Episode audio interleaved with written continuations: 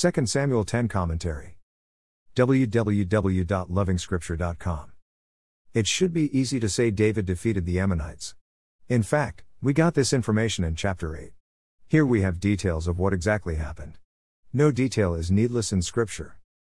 We suspect this Nahash to be the same one who was defeated by Saul at Jabesh-Gilead. His son humiliates David's envoy of peace. He later mobilizes to attack Israel with reinforcements from Aram. It becomes a regional conflict, many against one. The one is represented by Israel. The Ammonites are defeated, together with their allies. It's a huge victory for Israel. You need to look hard into the Scripture to find a moment when the Lord intervened to help the strong. Israel is not strong. The victory is therefore God's victory. It is a miracle. It is impossible not to feel the pain of disappointment when a good is not compensated. Good doers are left asking if at all doing good makes sense.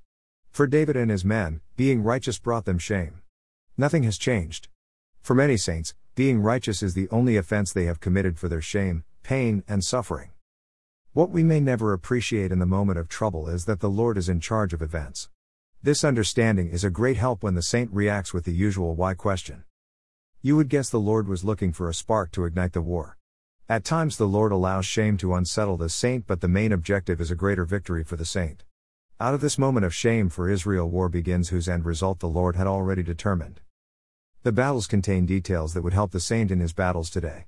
Firstly, no battle is small and inconsequential. Secondly, man needs to summon the God-given courage within him in order to face the mountains ahead. Importantly, and very loudly for many of us, the battle is the Lord's. More resources visit http://www.lovingscripture.com.